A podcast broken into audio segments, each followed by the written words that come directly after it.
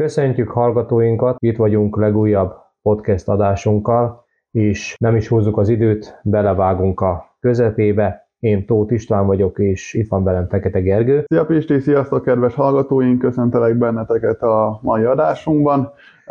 Rögtön kezdjük is azzal, hogy néhány dolog tudomásunkra jutott a legutóbbi adásunkhoz. Úgyhogy ismét egy ilyen rövid visszacsatolós rész következik. Gergő. Ugye kimaradt kettő vízügyes fiú a felsorolásból, mi pedig Molnár Antal és Béres Feri, bár az igazsághoz hozzátartozik, hogy a vízügy alkalmazottjai Kovács Tibin kívül kevés fix embert tartalmaznak, így nem tudtuk nyomon követni a kollégáknak a változását. Ennyit a vízügyről, és akkor még a Halloweenhez, illetve az azt támogató személyekről is lenne néhány mondatunk, amit azóta tudtunk meg. Nem derült ki, hogy a Szeli féle soros listáról a nem vállalkozó támogatók, a magánszemélyek mivel támogatták a Halloween-t a, a áldásukkal, az egyetértésükkel, egy tálca süteménnyel, vagy mivel, de az mindenképp nevetséges, hogy az anyagi támogató hozzátartozó gyerekének részvétele szintén ebbe a rejtélyes, nem tudjuk hol köt ki 200 forintokba került per játékállomás, amivel azóta sem tud elszámolni az önkormányzat. Mai napig várjuk a hivatalos választ a közösségi média felületein, hogy hová tették azt a 200 forintokat, ami abból begyűlt. Kinek a zsebében landolt, mit valósított meg belőle az önkormányzat, pótolta mondjuk egy fejlesztésbe, vagy valakinek a, a fizetésébe, vagy rezsiszámlába. Minden esetre többen vagyunk rá kíváncsiak így csege szinten, hogy hová került az a pénz. A pénzekről nem tudunk, de azért ez a beöltözős mutatvány, ugye próbálták ott védeni a mundér becsületét a Facebookon is, hogy hát ez milyen szép hagyomány. Nem igaz, nincs hagyomány ilyen Magyarországon, hogy akkor félnőttek is beöltöznek, stb. Hát van nekünk erre időszakunk konkrétan, például ott a farsang, ami egy tipikusan erre való rendezvény a nagybőjt előtti időszak. Nem kell nekünk ilyen idegen dolgokat forszírozni önkormányzati támogatással. Valóban nem, nem tudom, hogy kinek lehetett ez az agyament ötlete, hogy ezeket pontokban hogy lehet süteményt tenni, lehet beöltözni, lehet tököt faragni. Az odáig rendben van, hogy ez egy program a gyerekes családoknak, de azt nem Halloweenként kell hívni, nem egy ilyen okkult baromságot kell propagálni önkormányzati szintjen. Az a tiszacsegei lakos, vagy lakosok, akik elvesztették a keresztény gyökereiket, és ezt az okkú dolgot ö, űzik, azok meg négy fal között otthon csinálhatják ezt a dolgot. Hát csinálhatják közterületen is, én nekem személyes problémám van az, hogy az ott felsorolt dolgokat máskor is ugyanúgy meg lehet csinálni, illetve az, hogy az önkormányzat ehhez teret biztosít. Emlékeztetőre elmondanánk ezeknek a okkult hívőknek, hogy nálunk, ahogy mondtad Pista, van farsang, februárban, ahol ugyanúgy beöltözhetnek, hivatalos magyar hagyományos ünnepek ünneplésével. És még néhány mondata az előző podcasthez kapcsolódóan, ahol a pénzügyi vezető szociális tűzifa juttatásáról váltottunk néhány szót és ennek kapcsán említettük, hogy ott esetleg maszek munkavégzés is lehet. Ezzel kapcsolatban még néhány észrevételünk lenne. Igen, ugye az előző podcastben utaltunk rá, hogy Langó Józsefné az OTP ügynöki és könyvelési magánmegbízásait, úgymond maszek munkáit is munkaidőben az önkormányzatnál csinálja, ott fogadja az ügyfeleket, ezt nem is tudom, hogy szeli idejében hogyan lett normalizálva, hogy a mellékállásokat a főállás munkaidejében lehessen végezni, na de ezt nem egyedül csinálja, nem mellette. Ugye Burai Béla pénzügyi dolgozó is ezt a maszek munkát ott folytatja. Én el sem tudom képzelni, hogy ez, ez, ez hogy engedheti meg a jegyző, mint a vezetőjük, hiszen a, a tisztviselőknek a jegyző a főnökük. A pénzügynek nincs ügyfélfogadása úgy, mint egy szociális irodának, ahol a rászorulók egymásnak adják a kilincset. És ugye, ha csak a jegyző, mint főnökük nem volt felettük a munkavégzésük során, soha meg nem tudja, hogy az adott Excel tábla, vagy a programban végzett munka a közjavát, vagy a maszek hazonszerzést fedi le nem derül ki, hogy azok az emberek kiért dolgoznak a tiszacsegei önkormányzat és emberek boldogulásáért, vagy azért, hogy a mellékállásaik még jövedelmezőbbek legyenek. Itt már szerintem a bizalom oda kell, hogy legyen önkormányzati szinten a jegyző, mint főnökük egy ilyen botrány kiderülése után, hogyan bízhat meg a beosztottjaiban, hogy az adott munkavégzésük az a hivatalos munkájuk, vagy a nem hivatalos munkájuk. De minden esetre sok mindenre magyarázatot ad az, hogy itt nem a feltétlen a munkavállalók hibásak, akiket megemlítettünk, hanem a város vezetése újfent. Mert egy polgármester és egy jegyző alkalmatlanságát mi sem tükrözi jobban, hogy az általuk vezetett hivatalban mindenki azt és úgy csinál, ahogy akar. Hát hallani itt még sztorikat, hogy amikor a turkálóba friss áruljon, akkor a pénzügy másik fele egész délelőtt ott van. Vagy hallani olyan sztorikat, hogy a többi önkormányzati dolgozó is úgy megy el ebédszünetre, úgy jön vissza ebédszünetről, vagy adott esetben a dolgaikat intézni, hogy se beszámolással, elszámolással, engedélykéréssel nem nagyon tartoznak senkinek. Persze ott vannak régi becsületes dolgozók, akik, ha bármi bajuk van, akkor megkérdezik a jegyzőt vagy a polgármestert, hogy elengedik -e őket, elmehetnek, de, ne, de ez ma már nem hagyomány, ez csak a becsületes emberekre jellemző. Szeretnénk megdicsérni és kiemelni minden egyes önkormányzati dolgozót, aki tisztességgel és becsülettel végzi a munkáját, és ígéretet teszünk, hogy ha a választók lehetőséget adnak nekünk, akkor ezeket a hivatali ügyeket rendbe tesszük, a maszek munkavégzésnek gátat szabunk, és a hivatal dolgozói a közpénzből fizetett munkájukat legjobb tudásuk szerint maximálisan fogják végezni, és az ilyen vadhajtásokat lenyesegetjük. Valóban, egy jó városvezetés, amire készülünk, Pista, az nem fogja megengedni azt, hogy főmunkaidőben a mellékállásoknak teret adjunk. Mindenki boldoguljon, úgy, ahogy tud, hiszen ma sajnos Magyarországon kell akár több lábon állás is, hogy az ember tudjon előrelépni, vagy olyan életszínvonalat teremteni, amiben boldogan érzi magát, de ezt nem teheti meg egy olyan önkormányzatnál, mint a miénk, Tiszacsegén, illetve nem teheti meg azt, hogy a közpénzből fenntartott irodában, a közpénzből fenntartott épületben a maszek munkáját végzi, a maszek munkájához adott esetben nyomtat, vagy használ áramot, internetet, vagy esetleg irodaként használja a fizikai munkahelyét. Ez megengedhetetlen. Ha sikerül a választáson nyernünk Pista, ennek vége lesz. Nem akarunk tőlük megválni, eszünkben sincs, hogy fenyegetve érezzék az álláshelyüket, de azt már most el kell dönteniük, hogy a maszek munkájukkal akarnak boldogulni főmunkaidőben, hogy az önkormányzatnál szeretnének maradni főmunkaidőben, mert a kettő együtt nem fog menni. Most pedig térjünk rá a következő témánkra, a nem régen megtartott lakossági fórumra. Az önkormányzat SMS-e előírja évente egy lakossági fórum és egy közmeghallgatás tartását. Sajnos amióta ez a vezetése van Tiszacsegének, nem igyekeznek lakossági fórumokat tartani.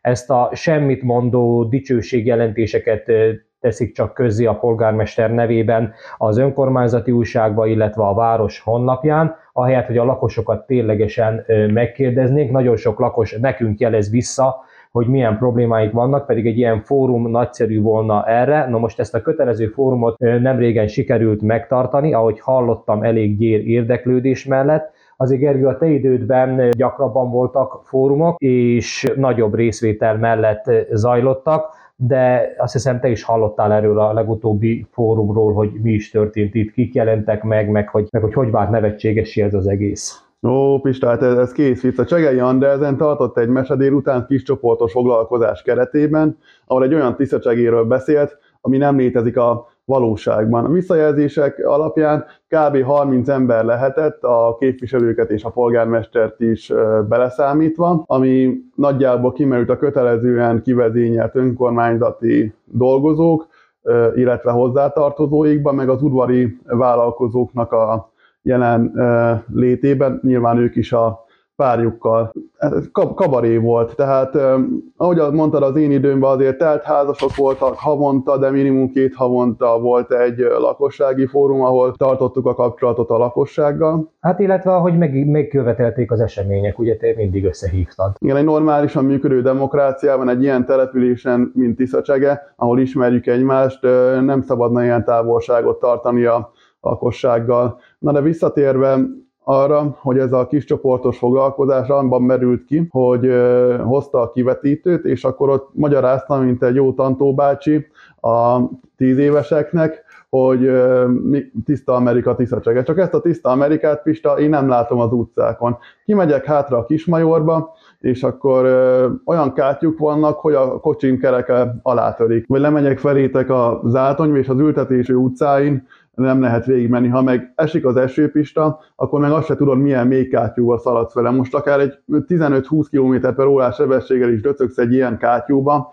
akkor nem tudhatod, hogy milyen mélybe szaladsz bele, koppan-e a féltengely, vagy hajlik-e az autónak a felnie, vagy adott esetben a gumi megroncsolódik-e. Tehát kat- katasztrófa, és azt hiszik, hogy abból áll Tiszacsege, hogy a Lehel utcát, Tavasz utcát most hideg aszfalttal megcsinálták, de azt is olyan kivitelezéssel, ami nem a kivitelezőnek a hibája, vagy a, vagy a hozzá nem értése, hanem az önkormányzat megrendelés ennyit tartalmazott, hogy jó közutas módjára belelapátolják a hideg aszfaltot a kátyúba, és most nem kátyú van, hanem ö, domború hiba az úton, és ugyanolyan hatást vált ki az autóból, vagy az arra közlekedőkről, mint egy kátyúba menne bele. Na de visszatérve arra, hogy az ilyen és hasonló jellegű problémákat valahogy nem veszik észre, mert Szeli Zolinak csak addig számít tiszacsege, amíg olyan emberek, vagy barátai, vagy támogatói laknak, akire a jövő évi választáson is számít a szavazataira. Úgy látszik, Szeli is elpróbálja Szilágyinak a módszerét, megpróbálja alkalmazni. Ő is a választás előtt propaganda kiadványjal jött egy ilyen bemutatóval, hogy ezt csináltuk, azt csináltuk, amazt csináltuk,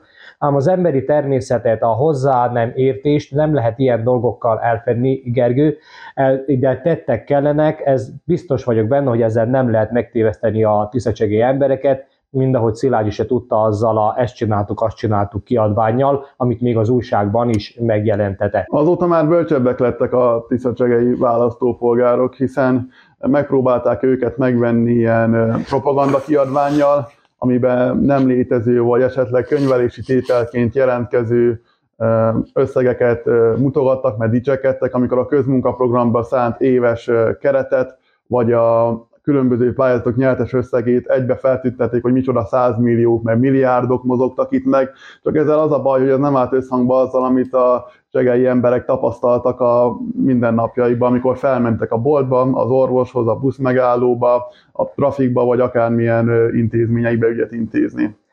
Az, hogy a pályázatokat megnyerjük kötelezően, amiket kiírnak, vagy arra rárepülünk, az egy önkormányzatnál a minimum az emberi hozzáállás, a lakosokkal való együttlélegzés sokkal többet ér, illetve az innováció, ami viszont itt teljesen hiányzik, itt csak ami jön, az elé odaállnak, és kész. Semmiféle önálló tevékenység, semmiféle dolgok után menés nincs, csak úgy várják a sült galamb. Más nem tükrözi ezt jobban, mint hogy most a kistérség épületének kidőlt a sarka az átázás miatt, és Szeli adott egy interjút a ha onnan csak küldték a képernyőmentést róla, hogy megnyilatkozott, hogy hát most éppen felfalaszták azt a sarkot, amivel amúgy teljesen biztonságos lett az a régi több helyen is beázó épület, a benne dolgozók is ellátottak számára, de majd amikor tavasszal kiírják a Magyar Falu Program következő fejezetét, akkor remélik, vagy bíznak benne, hogy lesz olyan része, amiből majd ezt meg lehet csinálni. Hát ennyi feltételes módra alapozni egy város fejlesztését, ez majdnem olyan, mintha mit tudom, mit tudom én, Orbán Viktor 15-ére is miniszterelnök lesz, és Donald Trump meg 25-ére Amerika elnöke, és akkor a héli üstökös elhalad a föld mellett, akkor majd talán valami megvalósul tiszecsegén. Hát igen, ígéretekkel tele van a padlás. Van itt még egy másik dolog, ami nekem érdekes volt a lakossági fórum kapcsán, mégpedig az, hogy az udvari vállalkozók, a nagy barátok, akik szerint bevásárolták ebbe a székbe 2020-ban az ingyen kajával, meg piával, meg az osztogatással nem képviseltették magukat, csak nem elkezdtek elhatárolódni tőle, vagy így üzenven azt, hogy nem értenek egyet az ő város vezetésével.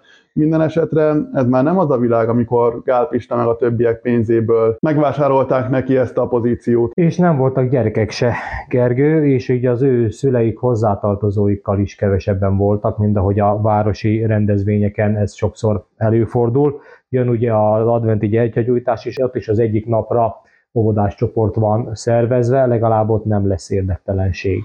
Valóban itt nagyon kilógott a lólápista, hogy ami nincs gyerek vagy iskolás betétműsor, óvodás vagy iskolás betétműsor, akkor nincs is érdeklődés. Tehát Szeri Zolira falu szinten ennyien kíváncsiak összesen, gyerekműsor nélkül. Milyen érdekes, gyorsan tanultak is a következményekből, és a következő önkormányzati rendezvényre megint egy-két óvodás csoportot rángatnak oda, hogy legalább az ő szüleik meg hozzátartozóikkal azt a látszatot keltsék, mintha Szeli Zoli városvezetésének szólna. Végezetül rátérünk a mai adásunk utolsó témájára, ez pedig a Tiszacsai Református Egyház közösség itt most mindent elő fogunk szedni, amire információink vagy véleményünk van. Ugye kezdődik itt a múlt, hogy kinek mettől kezdődik az emlékezete a Tiszacsegei Református Egyház közösség életébe. Pista, te mire emlékszel? Nézd Gergő, én 2006-ba kerültem ide, akkor a Fábián Ildikó volt a lelkésznő, ővele nem igazán volt különösebb kapcsolatom, meg még akkor a templomba se töltöttem be szerepet, az első igazán tartalmas együttműködés Cető Norbi lelkész úrral történt, aki egy kifejezetten szimpatikus, barátságos ember volt. Emlékszem, még közösen mentünk Debrecenbe motorral is. Egy jókedélyű, barátságos, együttműködő fiatalember volt. Sajnálom, hogy elkerült innen, persze meg is értem, hát egy sokkal nagyobb egyházközösségben sokkal jobb lehetőségei vannak, ezért ment ő el Hajdúszoboszlóra, utána jött Ágota a mostani nagy tiszteletű asszony, hát vele is munkakapcsolatban vagyunk, körülbelül ennyi. Nekem kicsit régebről kezdődik az emlékezet, hiszen én még megéltem azt, amikor itt Pál Csabának hívták a református papot, Mészáros Barnának, ugye Fábián Ildikónak, Cető Norbinak. Azért itt el lehet mondani, hogy egymásnak adják a kilincset a református papok. Miért van ez? Náluk másképp van ez. Itt a református testvéreinknél a egyházközség, az egyházközösség hívja, választja a lelkészeit, és gondolom a lehetőségeik miatt mehettek el az előző lelkészek. Ugye a mi katolikus egyházunkban a püspök dönti el, ők, őnáluk másképp működik ez a dolog, de persze nem ismerem annyira a belső forrásaikat. Norbinál tudom csak, vagy gondolom csak, hogy a jobb lehetőség miatt ment el Hajdúszoboszlóra. Dénes Ágota érkeztével azonban gyökeresen megváltoztak a dolgok a református egyháznál, ahogy én tapasztaltam. Ugye én 2019 választási évben ismertem meg őt, mint református papot, mert addig semmilyen kapcsolatban nem voltam meg azelőtt sem az egyházal, azon kívül, hogy informálisan tudtam, hogy éppen ki a tisztségviselője aktuálisan. De azt én el tudom mondani, hogy amikor én megválasztást nyertem 2019-ben, akkor a református egyház helyet és teret adott Szilágyi Sanyinak és barátainak, hogy az ellenem irányuló tevékenységeket onnan koordinálhatták, mivel minden megválasztásomat egyet nem értő ott gyülekezett. Azóta se volt annyi keresztény hív a református egyház közösségben, sem látszatra, sem aktívan, mint 2019. decemberében. Hát én ezt magamban el is neveztem a 2019-es segei református hadjáratnak, amióta Szűcs Lajos nem gyűjtött adományokat az egyháznak, csak valahogy 2019. decemberében voltak ott rászorulók, vagy olyan oda köthető személyek, akiknek lehet adományozni. Bai Barna is 2019 után csak 2020-ban főzött ott egy bográcsételt, amikor időközi választás jött. Gergő, tudjuk, hogy ez mind a személyed ellen irányult. Tehát ezek, a, ezek az emberek Szilágyinak az emberei voltak, és nem bírták földolgozni, hogy elveszítette Szilágyi a választást, ők meg elveszítették a jó lehetőségeiket, a falugondnokságot, vagy mi volt Barna Lajos meg, hogy a polgárőrautóval járkált. Egyértelműen ez a te személyed ellen indult, a protestáns testvéreinket csak felhasználták erre. Minden esetre ez a 2019. decemberi református hadjárat ellenem olyan sikeres volt, hogy Szűcs Lajosnak és Bai Barnának azóta se kellett adományt gyűjteni, vagy éppenséggel fűzni az egyház közösségnek, mert legalább három évre, ha még ö, jövőbe ki tudja menni, bebiztosították a híveket. De felteszem a kérdést, Pista, vajon a kampány közeletével újra feltél azokban az illetőkben a jótékonysági adakozási keresztényi vágy, hogy ezzel palástolják majd a kampányt? Kíváncsiak leszünk rá, hogy ki és hogyan fog beleavatkozni ebbe a választási kampányba. Ugye itt kitérnék arra, hogy én nagyon sajnálom a református egyház közösség kapcsán, hogy Lévaini Kóti Erzsikét, ahogy kimentek a hátán, csak azért, mert a választáson nyíltan kiállt mellettem az én támogatásommal indult képviselő jelöltnek, pedig éveken keresztül a lelkét kidolgozta vezetőgondozóként, és nem úgy, hogy az irodából ledelegálta a feladatot az amúgy is túlterhelt gondozónőkre, hanem ha kellett szaros pelenkát cserélt, bocsánat a kifejezésért, vagy vesedialízist csinált. Ugye ez az új ö, papnő nem értékelte a lelkiismeretes alapos munkát, és latin szaponoperákból ismert ármánykodással elérte, hogy egy ilyen páratlanul nagy tudású és lelkiismeretes alapos, és a gondozottak körében töretlen népszerűségnek örvendő munkaerő elmenjen, mert ugye formálisan nem kirúgták, hanem berobta a kulcsot. Most munkáltatóként, amikor hivatalban voltam, pontosan tudtam én is, hogy mit lehet, meg mit nem csinálni azért, hogy a dolgozó úgy gondolja, hogy neki jobb hivatalon kívül. Ez így zárójelbe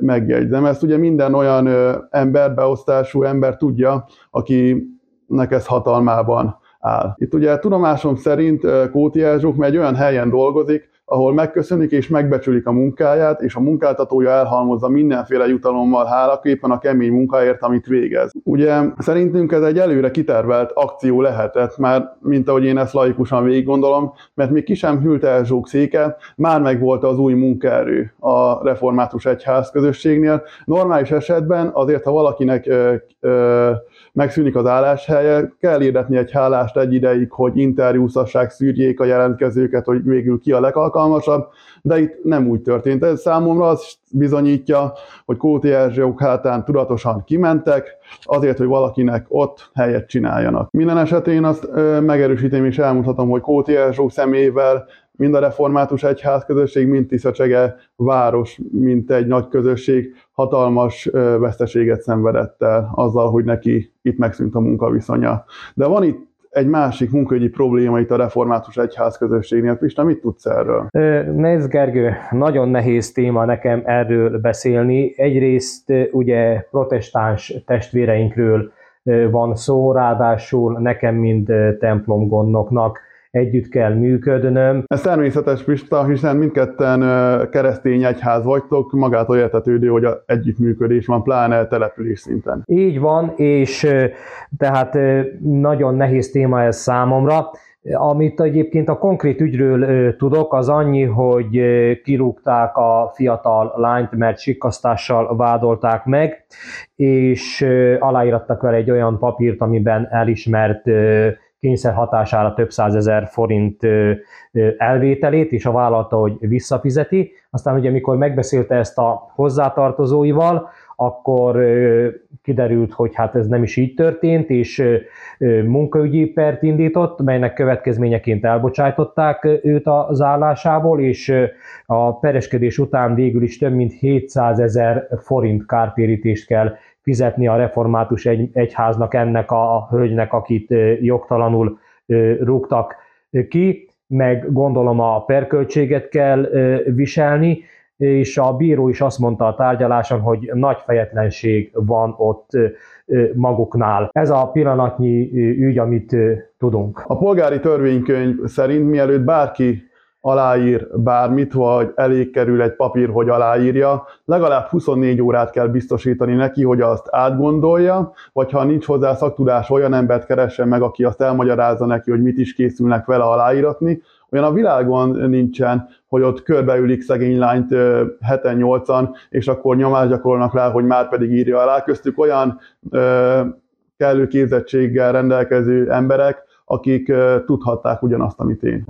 Úgy gondolom, hogy a saját felelőtlenségüket varták az ő nyakába, Gergő. Nagyon sajnálom minden esetre szegény lányt, hogy ilyen fiatalon ezen keresztül kellett átmennie, de amit sokszor mondunk így egymás közbeszélgetve, 2019 előtt ilyen, vagy ehhez hasonló soha nem fordult elő még a református egyházba, bárki is töltsön itt be bármilyen tisztséget. A bíróság minden esetre első fokon nem jogerősen már kimondta, hogy jogtalanul bocsájtották el, és ezért kártérítés jár neki. Van itt azonban néhány dolog, Gergő, ami azóta is bánt engemet, és eddig csak szűk körben tettem közzé itt az önkormányzat és a református egyház együttműködéséről. Ugye Szilágyi alakította ki azt a gyakorlatot, hogy a református lelkész betette a pénzügyi bizottságban, mikor Norbi elment, akkor ezt megcsinálta Ágotával is, illetve a nagy tiszteletű asszony a helyi választási bizottságnak a tagja. Én ezt az egy összefonódást abszolút helytelenítem, a két funkciót nem tartom összetartozónak, és remélem, hogy a következő választás előtt, hogyha új bizottságot kell választani, ez az összeférhetetlenség meg fog már szűnni. Gondolod, Pista, hogy Szeli felérni észszel, amit már a franciák felértek észszel több mint 200 évvel ezelőtt, amikor a, az egyházat és az államot szétválasztották. Montesquieu-t kéne olvasni, szerintem Szelinek egy picit.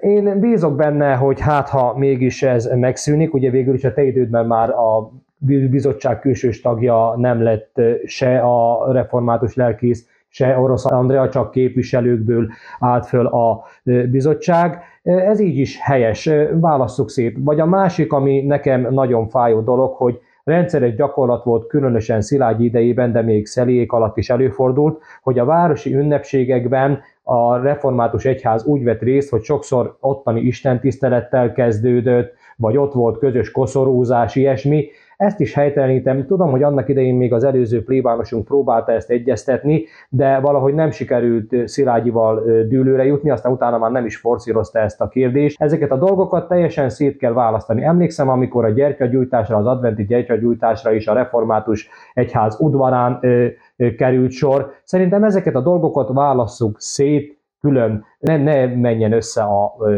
kettő. Az az utálat, illetve az a közöny, ami Szeli Zolit övezi megválasztása óta, illetve a város vezetését jellemzi, muszáj ö, rá hagyatkoznia, mint egy gomba a fenyőfára, vagy egy nyű a kutyára, hogy valamilyen meglévő civil szervezet eseményre repüljön rá. Most gondolok itt arra, hogy a, a református egyház közösség, a nyugdíjas egyesület a díszpolgárán keresztül, vagy a bármilyen olyan rendezvény, most az óvodások, iskolások vannak porondon a baráti köre és a felesége által. Tehát neki muszáj rárepülnie ilyen meglévő közösségre, mert csak ő miatta a kutya nem fog ezen részt venni. És én ezt valóban, ahogy te is mondod, helytelenítem azt, hogy egy meglévő református hagyomány, vagy egy meglévő települési rendezvényt csak így tud lehozni úgy, hogy a képen többen is legyenek, mint 20 ha rátelepül ezekre a hagyományokra, ezekre a programokra. Az a helyzet, hogy itt is szeretném minden tiszteletemet kifejezni az összes protestáns testvérem felé, hiszen minnyáján keresztények vagyunk, és semmiféle beleszólásunk nincsen az ő belső ügyeikbe. Mi itt csak azokat próbáltuk megbeszélni, amelyik a közösséget érinti, amely a, a egész városközösség, illetve az önkormányzat vezetéséhez kapcsolódik, és mi ezt helytelenítjük. A népszámlálási adatok szerint mi katolikusok nagyon kevesen vagyunk, 2001-ben még 1024-en voltunk, a legutóbb 2022-es számláláson már csak 318 római katolikus vallotta magát katolikusnak. Protestáns testvéreinknek is csökkent a számajuk 2073-ról 1083-ra mentek le. Ezek nagyon szomorú tények, és mi katolikusok egészen kis befolyással vagyunk, protestáns testvéreinknek a befolyása is erősen ö, csökken, és nem kellene még tovább rombolni ilyen szerintem helytelen összefonódásokkal, ö, mindenki maradjon meg a maga kaptafájánál, az egyházaknak megvan a társadalmi tanítása, amelynek megvan a megfelelő fóruma, de az önkormányzati rendezvényeken, az önkormányzati bizottságokban való részvétel az nem ö, helyes szerintem. Valóban, Pista, ezek a népszámlálási adatok, amikre az előbb hivatkoztál, ezek nem az aktív vallásgyakorlóknak a számát tükrözik, hanem hogy a nap végén ki milyen hitűnek vallja magát. Nagyon-nagyon kevés töredéke jár el, akár a katolikus, akár a református templomba. Na valóban, Gergő, nálunk is téli időszakban, ha nincsenek nyaralósok, 8-10 fő az, aki a templomban megjelenik, és egyébként a népszámlási kérdőívbe is úgy került föltételre a kérdés, hogy melyik egyházhoz valónak tekinti magát. Itt a reformátusoknál egy torzítást okozhat a képben, amit már a 19-es kampányomban is fejtegettem, hogy a csegei szülők egy bizonyos köre bármilyen szubjektív megfontolás alapján a környékbeli református fenntartású iskolákba hordatják a gyerekeiket általános és középfokú tanulmányaikra, de már óvodába is divat hordani a gyereket manapság, és ott én úgy hallottam a szülőktől, hogy aki részt vesz a vasárnapi Isten tiszteleten, az ott mentesül a kötelező hittan óra alól, vagy a részvétel alól, ha bemutatja az itt kapott pecsétet, hogy részt vett az Isten tiszteleten. Tehát ez is egyfajta torszképet ad a csegei reformátusok helyzetéről, ha vasárnap a parkolóra nézünk. Igen, és ugye a házi gondozói szolgálat is duzzasztja, de ez, ez az ő problémájuk, Gergő, meg a miénk is elég nagy probléma. Itt nem is a lelki életről akartunk beszélni, hanem olyan hiányosságokról, amiket helytelenítünk. Nem az egyházak belső életébe, nem a református egyház belső életébe kívánunk beleavatkozni. Természetesen nem mondhatjuk meg, hogy ki, ki legyen a református lelkész, nekem csak azzal van bajom, mikor közvetlen politikai tevékenység, bizottsági tagság, közös városi rendezvény van, ezzel van problémám. Azt megígérhetjük, hogy megválasztásunk esetén Dénes Ágota ugyanúgy számíthat az önkormányzat partnerségére, mint hogy most tesz ide egy egészen más minőségben, mint ahogy abban most elvárják tőle, vagy éppenséggel felkérik. Az egyházaknak fontos társadalmi szerepük van, ezt belső személyként is állíthatom. Van társadalmi tanításunk, kell, hogy legyen véleményünk a közéleti kérdésekről is, itt csak a mindennapi operatív tevékenységektől, a városi rendezvényekbe belefolyástól, a bizottsági tagságtól, stb. Től, ilyesmitől kell távol tartani. Ez az, amiben Cető Norbi és az Ágota elődjei sikeresebbek voltak. Ők megtartották azt a határvonalat az református egyház és az önkormányzat között, aminek mindig is léteznie kellett és létezett is. Ezt a határvonalat az önkormányzat Szilágyi Sándor és Szeli Zoltán tevékenységével ezt átlépte, és rátelepült erre az ifjú idekerült református lelkészre, azt a látszatot kelt, hogy micsoda partnerek, holott a véleményem szerint mindketten csak politikai célokra használják fel az egyházközösséget. Van itt egy utolsó téma a reformátusok kapcsán, Pista, ez az adománygyűjtés.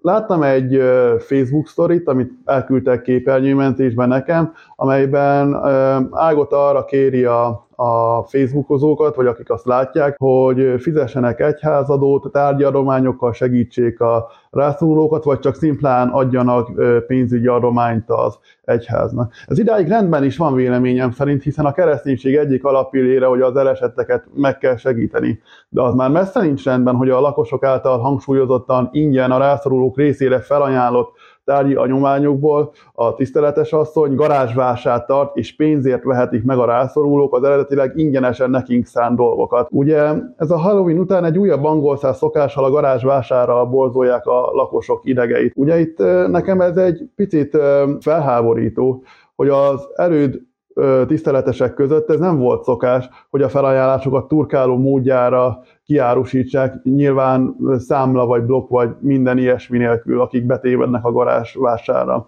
Miért kellett egy történelmi egyházból turkálót lomis csinálni, Pista? Nem tudom, hogy ez hogy működik, Gergő. Az biztos, hogy az egyházak ugyan mostan jelentős állami támogatást kapnak, ami szerintem egyébként káros is nekik, mert elkényelmesednek, de bizonyára szükség van ilyen bevételeikre, nálunk is van egyházi hozzájárulás, hát abból nem sokra mennék, nem tudom, hogy protestáns testvéreink miből vagy hogy tartják fenn magukat. Ott ugye azért a lelkészek családosak, ott nem olyan egyszerű ez a fenntartás, mint nálunk hogy mire, hova költik, ezt nem tudom. De az, az nem is a mi tisztünk ítélni, hogy mire, hova költik, de ha most én arra gondolok, hogy meghalt egy hozzátartozó, vagy otthon lecserélem a, a bútorokat a lakásban, vagy bármi olyan történik, amivel nekem felajánlható adományom keletkezik, és azt én olyan jó szívvel viszem oda a református egyházba, mint protestáns település révén a legnagyobb lefedettséggel rendelkező egyházközösségnek, hogy